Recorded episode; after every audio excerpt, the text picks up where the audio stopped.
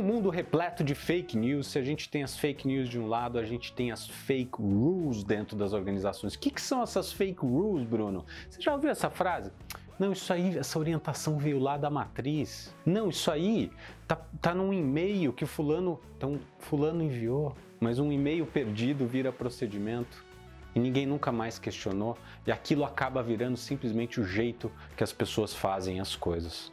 Será que você não tem um monte de fake rule aí dentro da sua organização? A gente nunca pode perder a nossa capacidade, não só de discernimento, mas de questionamento. Por que, que isso existe? Quando que essa regra foi colocada? Será que ela faz sentido no contexto atual também? Porque, gente, se for só para rodar no piloto automático, se for só para rodar naquelas atividades repetitivas, eu te garanto que um robô faz isso muito melhor que a gente. Então, um grande diferencial competitivo na nossa carreira é a nossa capacidade de questionamento. E agora fica aqui uma provocação positiva para vocês. Será que hoje mesmo você consegue questionar uma fake rule dentro da sua organização? Um grande abraço!